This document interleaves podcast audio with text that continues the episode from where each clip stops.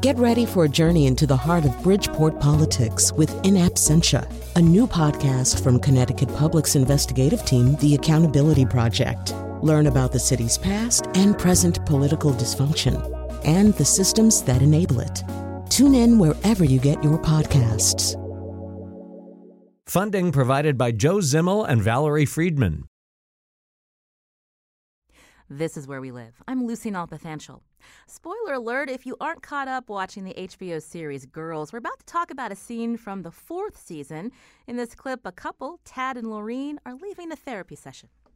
Uh, I feel there's something I want to share with you. You do? Yeah, I do. Uh, I've been thinking lately that I'm, um, I'm gay. What? And not lately, actually, for a while.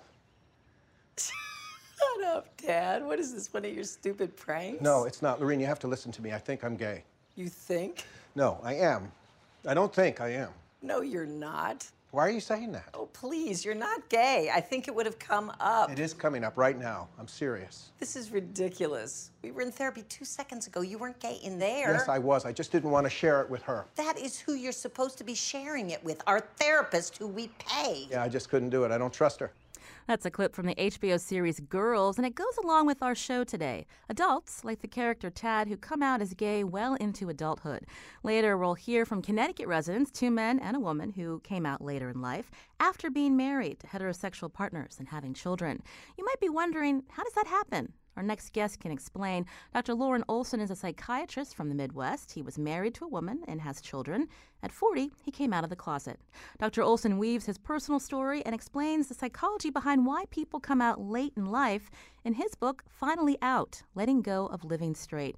Dr. Olson joins us from the studios of WABE in Atlanta. Dr. Olson, welcome to Where We Live. Thank you very much for having me. I understand you're a psychiatrist. Your book is pretty personal. Tell us about your childhood. Well, I grew up in uh, rural Nebraska, uh, in a town of about a thousand. Uh, it was very much everybody was the same. We were all white. Uh, we were all Protestant, and everybody looked alike and thought alike. And that was the world that I grew up uh, in until I was 18.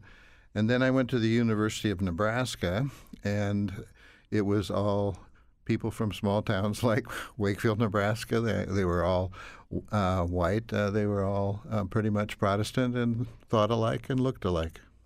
And during this time, um, after um, school, you became a successful doctor. You married. You had children, but your life everything changed at forty. Tell us what happened.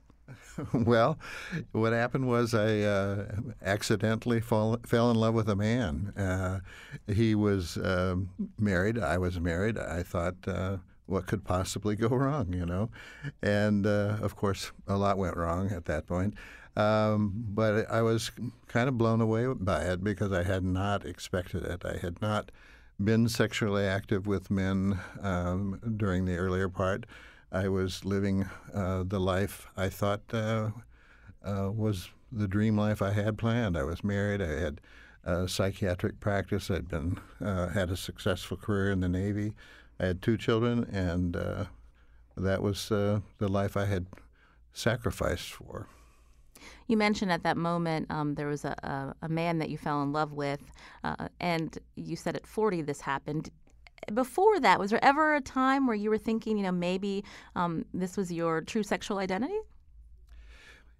Well, there were clues along the way, uh, but you know, anytime anything came up like that, I quickly put it out of my head uh, and had another explanation for it. Uh, um, but I, uh, looking back after after sort of I had the enlightenment uh, about it, then I saw that there were certain evidences. Uh, but you know, it was just uh, for me such a uh, powerful negative kind of ex- uh, idea for me that I really dismissed it. And you know, it's a, a psychological defense that we call denial, where things that are abhorrent to us are just completely blocked from our conscious mind and for the most part, that's the way it was. It's kind of like a child believing in Santa Claus. You hang on to that belief as long as you can, and suddenly you can't hang on to it any longer.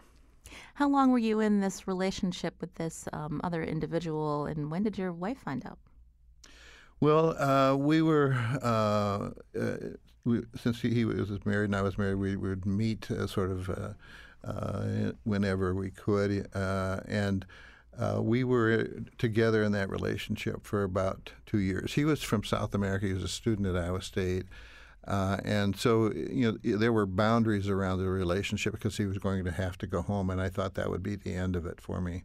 and it was toward the end of that time uh, that she discovered uh, some stuff that I had written and confronted me about it, and I uh, confessed to it. But uh, when I when the relationship with him began, I really didn't think that it would lead to anything more than just sort of a temporary kind of fling.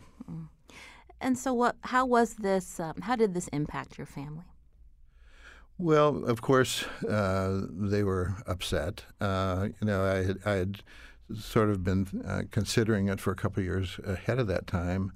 Uh, and um, when I finally we had this confrontation, uh, my wife actually wanted to stay married at that point. You know, the idea of divorce was not something that was uh, common in our life experience, and of course, she was very fearful about uh, what life would be like for her uh, living alone, and uh, you know, the financial aspects. And of course, you know, she was living the life that she was cut out to live too, in the sense that uh, uh, everything, all of her expectations were being met. So it disrupted everything uh, for both of us. And initially, of course, she felt uh, some sense that maybe it was her fault if she had been a better partner, a better lover, a better wife, that this wouldn't have happened. Uh, and then, of course, there was a sense of anger and betrayal that came with it too. So there were. Uh, a lot of uh, feelings that uh, came out for her, and and those began at the moment of the confrontation. I had been dealing with it before, and I was ready to fly, and at a time when she was just very much beginning the struggle to deal with it. And your children, what was their reaction?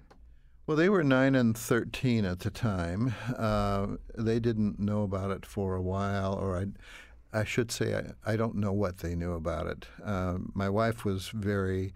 Uh, good about not putting them in the middle of this or uh, trying to uh, use me in a way to separate me from them. And I, um, am eternally grateful for that because a lot of men have had different experiences from that. Uh, but when I uh, finally got to the point where I told them they were a couple of years older than that, probably 11 and 15 or so, uh, and they said, uh, Dad, we already knew. Mm-hmm and they wouldn't tell me exactly how they knew. I think probably when they were spending their Wednesdays and weekends with me uh, in Des Moines, uh, that they had probably been exposed to um, some literature or something in my um, uh, apartment that uh, I'm not really sure even now how they knew. This is Where We Live. I'm Lucy Nalpathanchel. I'm speaking with Dr. Loren Olson. He's a psychiatrist and author of Finally Out Letting Go of Living Straight. In the book, he shares his personal story and talks about his research and why some individuals who um, decide to come out as gay uh, well into their adulthood, you know, what are the factors that, that caused that decision and that announcement to come later in life. If this is familiar to you, if someone in your family has experienced this, you can join the conversation, 860-275-7266. Uh, Dr. Olson, uh, the time when your family found out and, and the, the, the later divorce, uh, this is a, a, difficult time in, in, anyone's life. But at the same time, was there also um, a feeling of, of freedom and this, uh, this that this secret or the fact that you now acknowledge that you were gay was out in the open?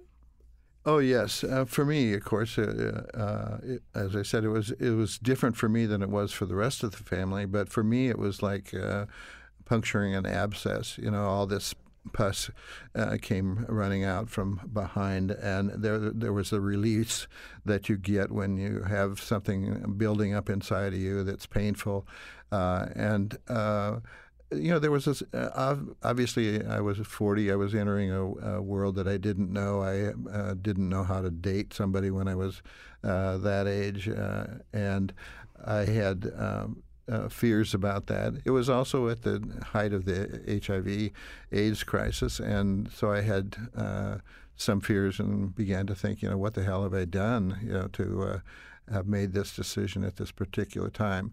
But there's also just sort of this enormous sense of peace that finally uh, you're feeling uh, that uh, you have some moral integrity, that you're feeling wholehearted, that finally uh, everything has come uh, together in a way that uh, is aligned. In your book, and this again, this book came out actually, I think, six or seven years ago. This is a new edition of Finally Out, uh, Letting Go of Living Straight. And you're fairly open in, in, the beginning of the book, Dr. Olson, that you're often asked two questions when people hear your story. Um, there's disbelief that at 40 you didn't know that you were gay until you were 40 and that your marriage was a sham. How do you respond to that? Well, the second question uh, is easy to answer. It was never a sham. Uh, both uh, my wife and I would agree, and uh, have talked about it many times before, that you know we entered the marriage uh, with the uh, same commitment that other couples enter. in in good faith, with an expectation that our life would be joined together forever, and that was our, the basis of our experience. And after I uh, had been, uh, when actually when I was doing the writing of the first edition, I, I called her up and I said, uh, "I want to come talk to you about our sex life." Uh, and she said, "Oh, sure. You, know, you, uh, you, bring the the Chinese, and I'll get the wine, and we'll spend the evening talking about it." And my my question to her was, you know, was there any sense for you that I wasn't totally present in that relationship? And her response was Absolutely not. You know that that uh, she thought, uh, as I did, that it was as good as it could get, and uh, so there was never any clue for her either that uh, I had this uh, sense of, uh, I guess, difference or uneasiness about my sexuality. Um, part of the story is that my father was killed in a tragic farm accident when I was three. And so, any sort of atypical interests that I had that um, for a man, I, I always attribute it to not having a father around. And if my father had been there, he would have uh, uh, taught me how to be a man. And so I used that as kind of a cover, not knowing that I was using it as a cover, but it became kind of my go to ex- uh, excuse for uh, anything that was not sort of traditionally or typically masculine. And when you decided to come out, you said you didn't know how to date. When you thought about writing this book, these experiences that you were having, I mean, how common is it for adults um, who who they at some point feel comfortable um, admitting that their sexual identity is gay, how common is it for people to hold that in until they're in their adulthood? Because so often, you know, these days we hear so much about um, when we think about gay culture, um, the embracement of it, and looking at young people who are open to becoming to coming out. But you're someone again who was married, had kids, and it was well into your uh, middle age where you decided, you know, I can be open about this and I can admit this. Well, uh, uh, Lucy, that was kind of the motivation for writing the book originally, because uh, when I began to be curious about this and try to understand myself, I went to the literature as a good physician would do and tried to discover what was written about uh, uh, coming out in midlife. And there really wasn't much out there at all. Uh, everything talked about uh, the process of young people coming out and how you went through stages uh, one through six, and by 25 you were uh, through the process and, and comfortable with your sexuality. Well, I was probably 35 or close to 40 maybe when I was reading that, and I thought, well, I can't be gay because I'm not through this process yet. And then as I began to explore this more, I found more and more men like myself uh, who, uh, for a variety of different reasons, uh, didn't uh, discover their sexuality uh, and, uh, until midlife, or in some cases, many people did know their sexuality and thought that a marriage would cure it. Uh, and uh, that they would um, finally be heterosexual. So many men have come, and women too, as I've talked to women more about it, come to this realization after a very long process of, of thinking about it. You mentioned your medical background. Uh, we're talking about some of the um, factors um, in your upbringing, um, in your relationship. But as a psychiatrist, in your book, you mentioned uh, the steel partition in your brain. Tell me about that. well, it was uh, like that. Uh, everything uh, that was uh, related to same-sex attraction was just completely sealed off uh, from my consciousness. I, I think one of the most uh, obvious examples of that was I was in St. Louis, and this was like right before I was to get married. I went there with my brother, and we were doing sort of a bachelor's night away before the marriage and I was in this antique store, and this uh, I was uh, 25 at the time, and this very attractive young man came up to me and started uh, talking with me and, and asking me some questions about myself. And as we were talking, uh, he reached out and he touched my crotch, and I thought, well, boy, is he clumsy, you know, and. I kind of became uh, uncomfortable, but I moved away, and he was an interesting guy, so I, uh, he came and talked to me, and um, he uh, touched me again, and uh, it wasn't until the third time that I really understood what was going on. And then I was just in a total panic. I was angry.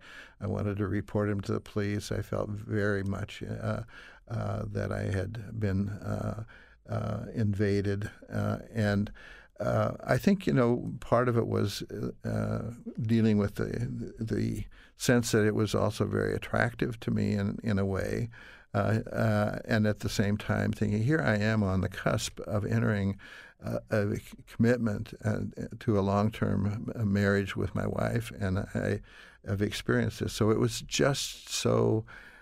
Um, negative to me that I again patched it off uh, and ex- uh, explained it away. And it wasn't until actually when I uh, finally uh, came out that I began to say, well, I was giving off some clues, you know, somehow without even knowing it. And when I met the man that I became involved with, I thought, well, how did he know? And uh, again, I think uh, the clues that I was giving off was that I was I was observing more. I was paying more attention than probably uh, a truly heterosexual man would. And, and so I uh, was expressing an interest that I didn't even know that I was expressing.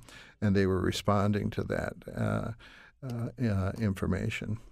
Uh, before we head to break, Dr. Olson, I had um, asked earlier about um, uh, the youth culture um, in the gay community. Is there judgment in the gay community with um, adults who come out later in life?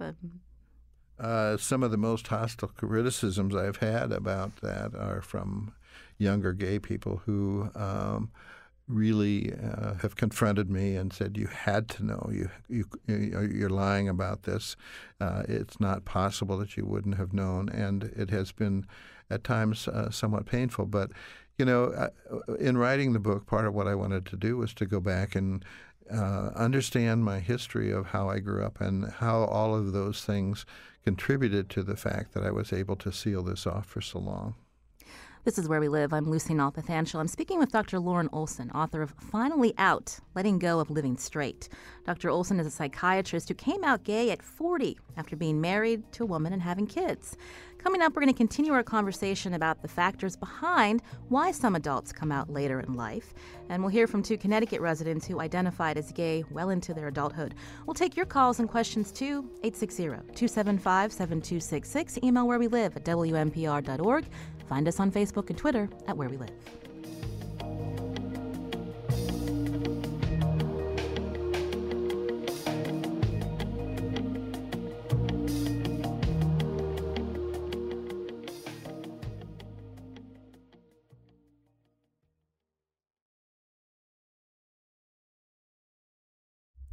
This is where we live. I'm Lucy Nalpathanchel.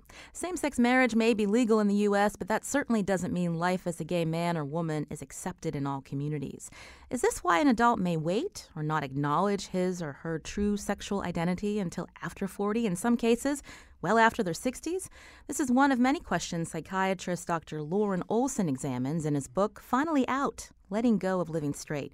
He joins us today from the studios of WABE in Atlanta. At 40, Dr. Olson realized he was gay after being in a heterosexual relationship and raising a family. Has this been your experience? What was your reaction when a close friend or family member who lived as a straight man or woman finally came out of the closet? You can join the conversation 860-275-7266 and you can find us on Facebook and Twitter at Where We Live. Now joining the conversation are two Connecticut residents who are now in studio with me. Dave Knapp is a resident of Guilford and David Zaker lives in New Haven. Gentlemen, welcome to the show. Hi, Lucy. Thanks for having us. Hello. I'll start with Dave from Guilford. Uh, you're a longtime resident of Connecticut. You graduated from Wesleyan. Uh, you had a career in the Boy Scouts. You sold textbooks throughout New England. When did you realize you were gay? I came out to myself uh, around the age of 50 and uh, then uh, was terrified uh, and uh, didn't come out to my wife and publicly until I was 60 because I was afraid of losing everything that was important to me and having my whole life blow up. You said at 50 you realized you were gay and you were terrified. Tell us about that. Well, uh, it was certainly out of the out of the norm and everything that I had been brought up with as far as morals and ethics and my marriage vows and everything else that I not only lived but also preached. You know, I was a Sunday school teacher and active in the church and active in community organizations and also had spent 10 years as a professional Boy Scout executive and so forth. Um, so um, it was uh, uh, why, why, would I mean and leading the the average middle class life, you know, uh, college graduate and middle class uh, lifestyle and so forth, and active in uh, community organizations. Um, at this time, you went to see a counselor, and what did he tell you? Well, yes, I uh, I, uh, I, I had a job where I was traveling all over New England selling phonics workbooks, uh, which is not very intellectually challenging, needless to say. Uh, and I spent a lot of time in Boston uh, because the Boston schools used my phonics workbooks. And I started to visit gay bars there in baths, and I couldn't believe that I was doing this. Um, and because I was uh, chairman of the parents committee at Daniel Hand High School, I was running for the board of education, uh, later in the Methodist Church, and it was these opposite sides of my life were just bizarre and scary, and I thought I was having a nervous breakdown. So anyway, I found out that uh, Canon Jones, who the Episcopal Church in Hartford, uh, had been des- designated by the Council of Churches to to counsel gay married men and women. So I called them, and they said, "Come, uh, come up and see me." So I unburdened my soul, and at the end of telling him my uh, all my uh, feelings and everything, he said, "Well, you're not the first person at age 50 to discover that you are gay, and you might as well accept it and enjoy it. That's it. No need to come back." And I thought he was absolutely crazy. This was 1978, and I didn't know anything about homosexuality at all. Uh, and but on a gut level, I felt he was telling me the truth. So that was the beginning of my journey for 10 years. You said that you were worried about risking it all when your family found, found out. What happened? Well, I, I didn't come out to my family. My kids had long gone, but uh, uh, but then at around age 60, uh, I realized that her parents and my parents had both lived. Well, our, our marriage had fallen apart, uh, and was uh, and that was a serious problem our relationship. And uh, so I realized that her parents and my parents had both lived into their 90s for the most part. And was it worth living in a miserable, unhappy marriage? Actually, we had already agreed to get divorced. Um, and uh, so I figured that, well, it was not worth living in an unhappy marriage. It wasn't fair to her and it wasn't fair to me because I wanted to lead an openly gay life and also give her the chance to do that. So I came out to her, and she said, "Well, that explains some things." And uh, we stayed friends, and uh, she uh, five years later remarried for the third for the third time, and that was a very happy, successful marriage, and I was very happy for her. And you said that she said, "Well, that explains things." So she had an inkling. No, uh, no, she didn't. In fact, when we got married, she said, "You're a better lover than my first husband." And uh, so, so anyway, no, she didn't uh, have. Uh, uh, well, well, our, our, sexual relation had uh, fallen apart. Also, I mean that affected uh, when because of our marriage relationship. Hmm. Also in the studio with us is David Zaker, a New Haven resident. Tell us a little bit about your story. Well, Lucy, it's kind of interesting because you know mine. It wasn't uh, so much like well, there was a watershed moment, obviously, uh, and that happened in April of 2007. Uh, but you know, sort of growing up, it's like I was always very much attracted to women, girls, you know, uh, and it was you know around puberty that I kind of looked over at the guys in gym class and I'm like, huh, those are kind of interesting. Um, but it was just sort of the accepted kind of norm that you know you were attracted to girls and and you know so I dated within that um, you know kind of uh, late bloomer, I guess you could say. Um, I met my wife. We worked together initially, uh, great friends, uh, and then uh, we became roommates. She needed a place to live, and just you know, kind of one thing sort of progressed to the other. But it started with a really so- solid friendship, and. Uh, but for me, it was interesting. Uh, I got married in 2003, and um, it was probably uh, so I had turned 40, and we found out we were going to have a child, right? And so five years into the marriage, suddenly I was thinking, okay, you know, I think I'm gay, you know, and and I'm looking for ways to kind of like back out. and then we're pregnant. and so you know, when you have a child, when you're pregnant, there's just it takes on a life of its own, obviously. And those first couple of years are really, you know, no sleep. You're you're living your life for for you know this this little baby, and it's awesome. Uh, but it was when he actually started to sort of put words together. Everything's a question for a child. Um, everything has a question mark at the end of it. Mama, Papa, doggy, everything's a question. And as I saw these questions, it was watershed that this child might have a question about himself someday that I can't honestly answer him unless I can honestly be who I am. And, uh, you know, I felt I owed it to my wife to sit down and actually tell her. I mean, it had been probably six months of zombie time. Uh, you know, it was uh, just uh, you know a lot of you know our, we had been going to therapy. Um, this obviously was a, a great uh, deal of, of why um, I was having so much difficulty. But she actually just one day looked at me and she says, "What is going on with you?" And it was a Saturday morning, and I looked at her and I looked out the window and I said, "I'm gay," and we both started crying. She gave me a big hug. Um, she said, "You know, we'll get through this," and um, and then we went shopping at Whole Foods. I mean, it was just it was it was this really kind of surreal moment. I realized acutely, and still do to this moment, that as I was alighting from the branch to this sort of new life and finally coming out, and that release that Loren had talked about, that branch was now hitting someone on the head on the way down, and I knew it, and I still feel that acutely now, even though uh, you know, years later, I mean, we are friends. We live in the same neighborhood. We co-parent our child. Um, I think my ex-wife likes my husband now more than she likes me, mm-hmm. uh, but it's great. We're we're we're all good friends. I wanted to take some calls, but before I do, I wanted to go back to our guest, Dr. Loren Olson, um, who's joining us from WABE in Atlanta, author of Finally Out Letting Go of Living Straight. Um, Dr. Olson, as you hear the stories of Dave and David, uh, you know, again, what what do you find that is similar to your story or, or the stories that people have told to you?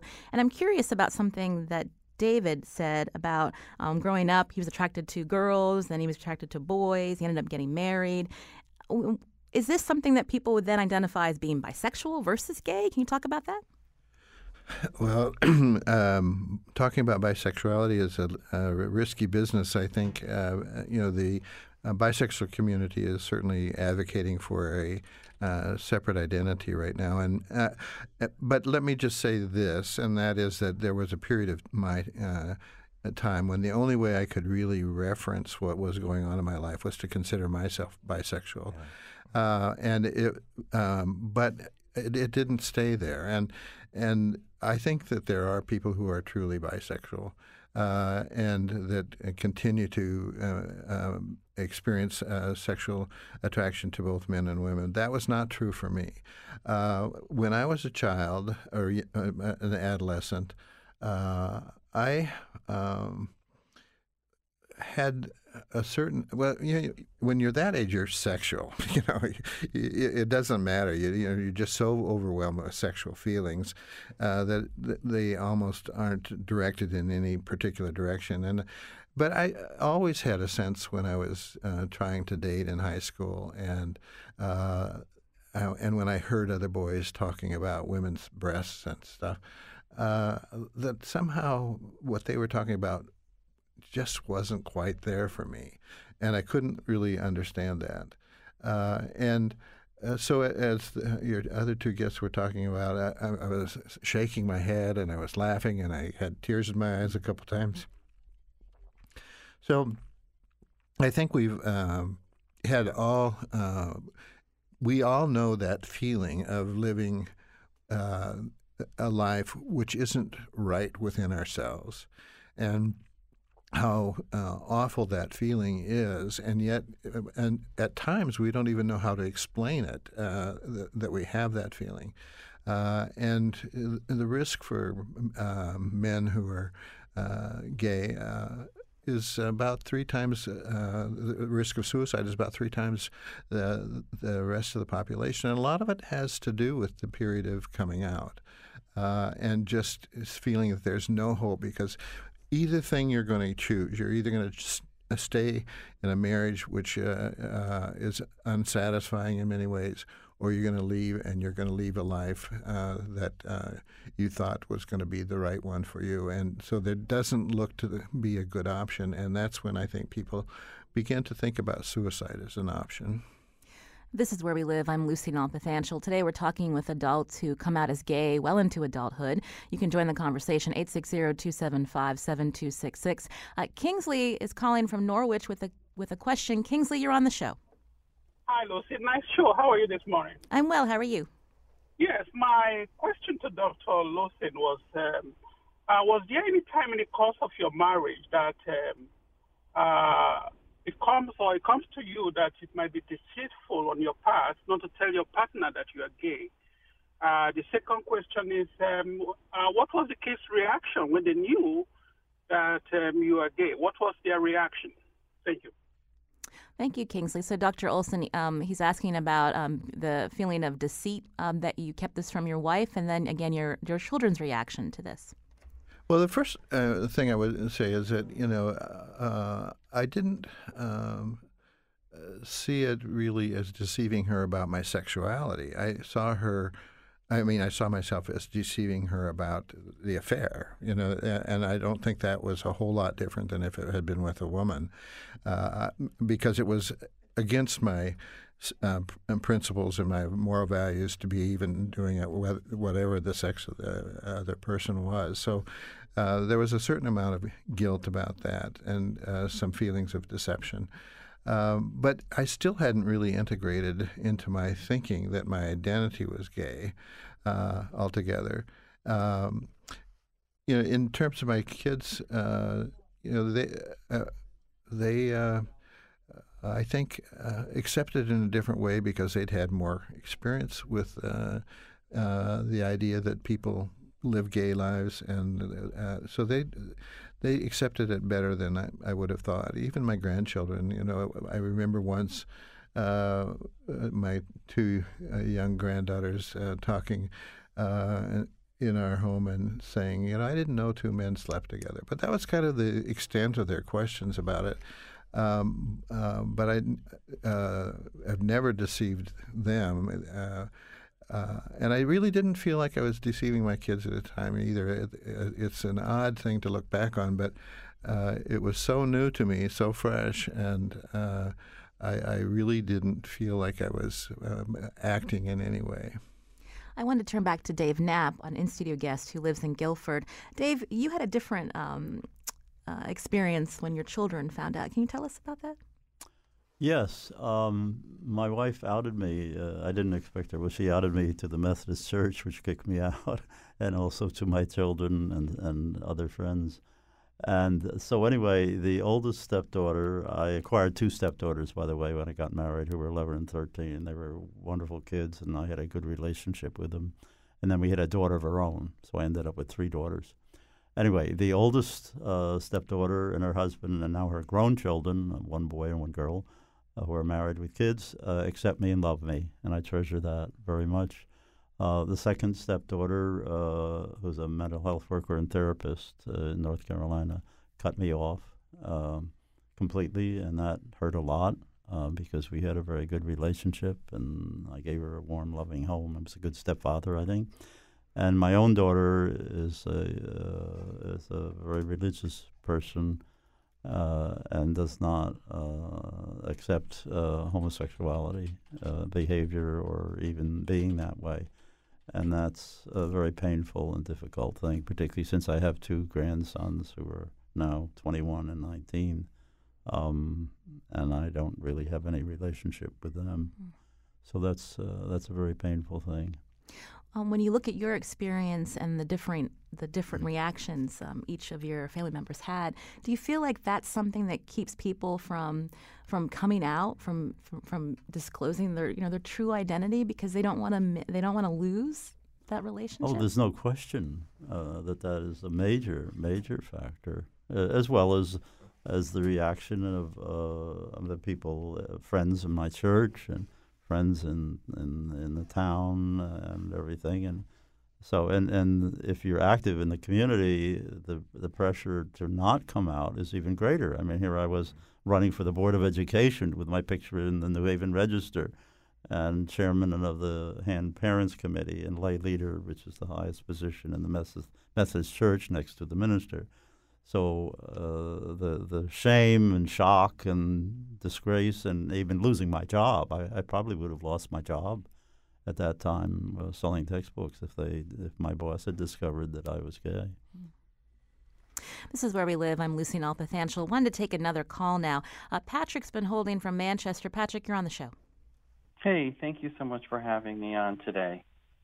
Um, I just want to thank you for this um, having this discussion, and I want to um, just be able to share that um, I'm glad that Dr. Olson brought up the whole aspect of the suicide depression part because I was married for um, seven years and I came out at 30. My daughter was two, and I was just in a lot of despair. And if it wasn't for the love of my wife, who supported me through that, I don't think I would have survived it. So um, it's just wonderful when you can have the support to have people be able to live your truth, and um, it's so important to have that. Well, thank you, Patrick, for sharing a little bit of your story uh, with us. And, you know, Dr. Olson, you had mentioned earlier the burden and what that does to people uh, mentally when they, they can't disclose something that is really important to them. Uh, this idea of you know how it influences their mental health, uh, the risk of, of suicide. But can you talk also about um, some of the, the risky behaviors too that uh, people who are you know um, experimenting, but they feel like they can't disclose what's really going on with them um, to people that they love. Um, can you talk a little bit about that? Yes, there are a number of people who uh, uh, lead hidden lives, and the uh, Centers uh, for Disease Control talk about uh, the category uh, called MSM, or men who have sex with men. And I, I like that term because even though it's awkward, it it describes behavior rather than identity. And there are lots and lots of men in that category for a variety of reasons who have sex with men. And I presume it's true for women too, but I don't know so much about that. But uh, oftentimes uh, uh it's complicated because it's uh, hidden. It may be in risky environments. Um, people who have a lot of shame and guilt about it may use a lot of drugs or alcohol as a way of trying to ease their guilt, and then uh, that clouds their judgment about uh, being safe in their sexual activities. And uh, oftentimes they may get involved in sort of uh, uh, sexual activity that is high risk behavior and and so there is a great deal of risk, I think, that goes along with that kind of behavior. This is where we live. Again, I'm Lucy Nalpathanchel. We're talking about adults who wait to come out as gay with Dr. Loren Olson, author of Finally Out, Letting Go of Living Straight. Connecticut residents Dave Knapp and David Zaker are also here in studio. When we come back from the break, we'll hear from a woman who came out after being married, and we'll take your calls.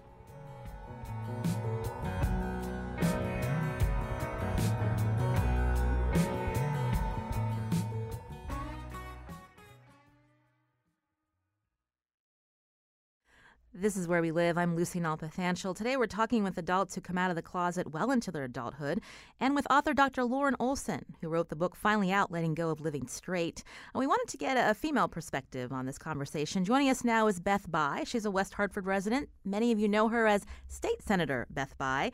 Uh, welcome to the program. Hi, Lucy. How you doing? I'm doing well. I understand that you also came out as gay later in life. Tell us about um, that journey.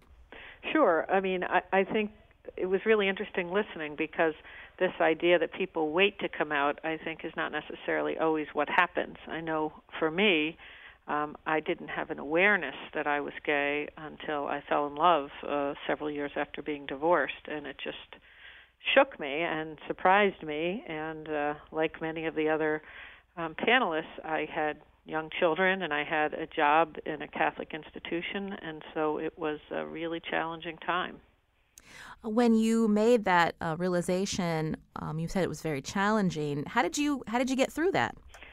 Well, I got through it with love because it was such a strong pull uh, with my current wife that I just couldn't not be with her. I just uh, really fell in love, and I realized at at 40 that I'd never really knew what love was until I met this person that just sort of shook my world, um, and also got some good counseling through it all, and a a therapist that basically said you can't, you know, and even a Catholic nun that said God wants you to be happy and your kids will do as well as you do. Um, but certainly my family and friends were very concerned about the impact on my children and and like another caller as well, I was in political office and um on the board of education. So it was a, it was really a scary time, and I think historically it was uh, less accepted when you go back. Sure.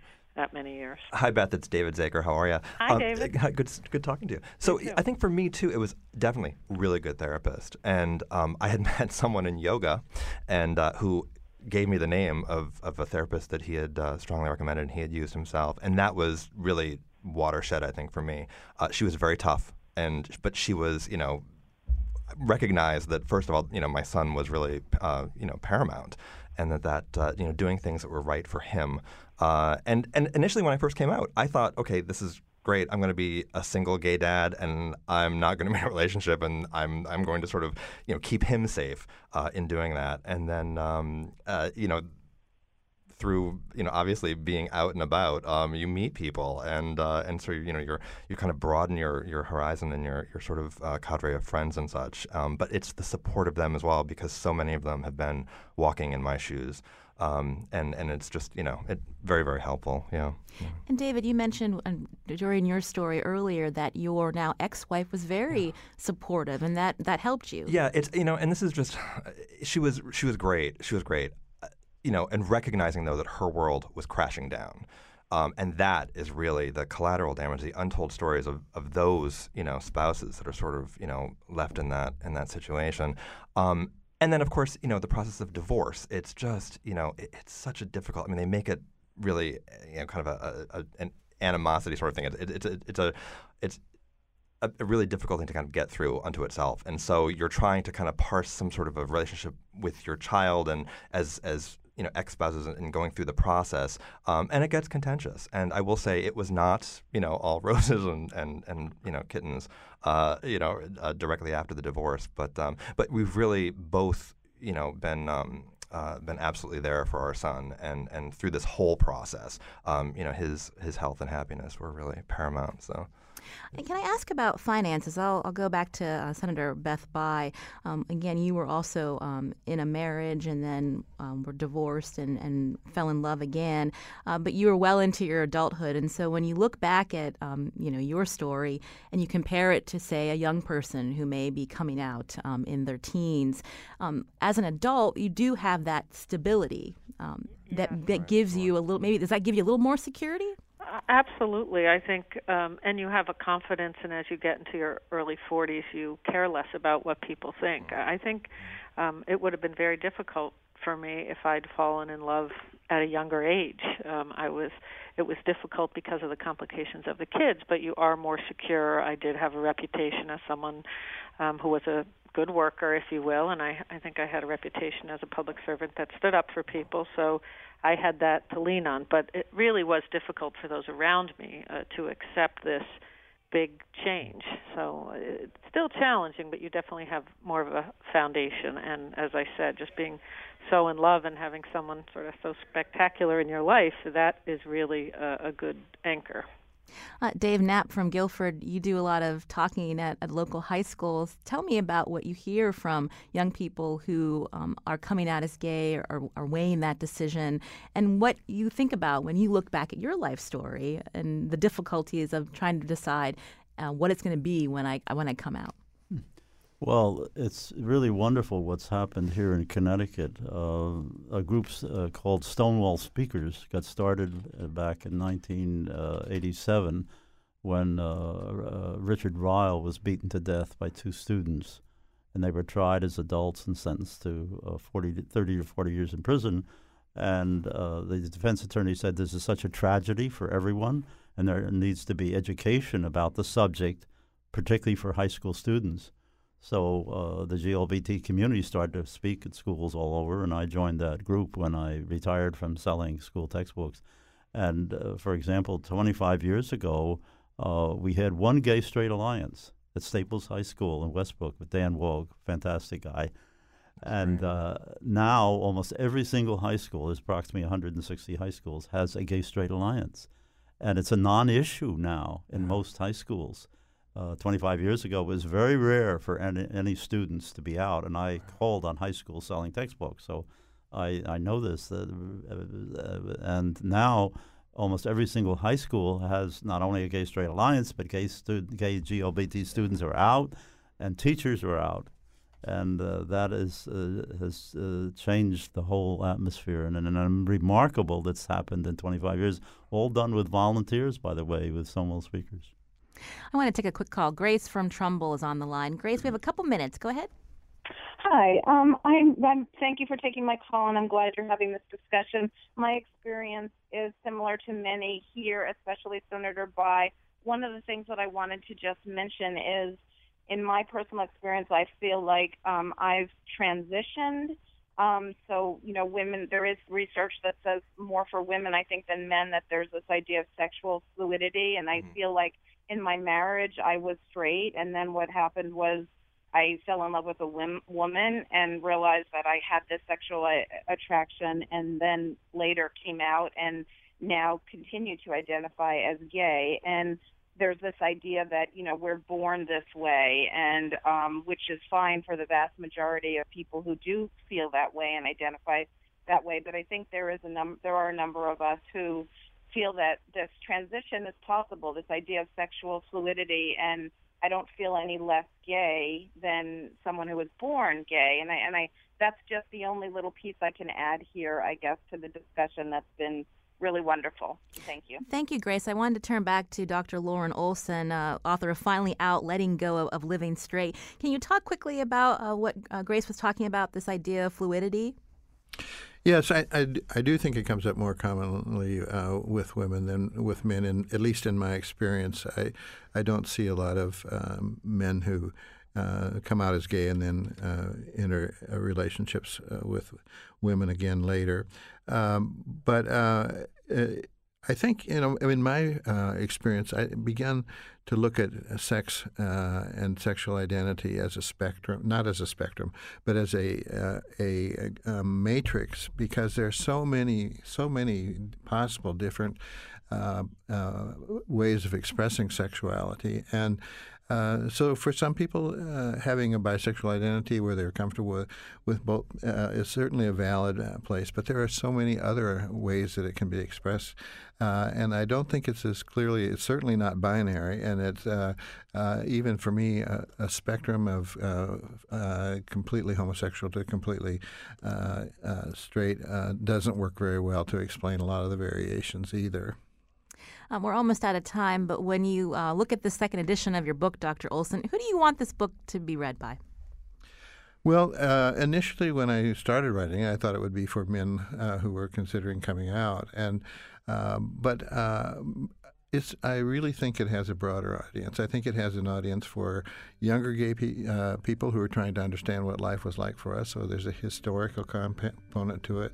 Uh, but it, I think it also is for women. It's for therapists. It's for, for, pastors. It's for family members who might have experienced this, and anybody who has an interest in diversity really interesting conversation with you and our guest, Dr. Loren Olson, again, author of Finally Out Letting Go of Living Straight. Thank you so much, Dr. Olson. Also, Dave Knapp from Guilford, David Zaker uh, from New Haven, and uh, Senator Beth Bye. Thank you so much for your time today. Thank you, Thanks, Lucy. Our show is produced by Jeff Tyson. Our technical producer is Chion Wolf. I'm Lucy Nalpathanchel. Have a great weekend.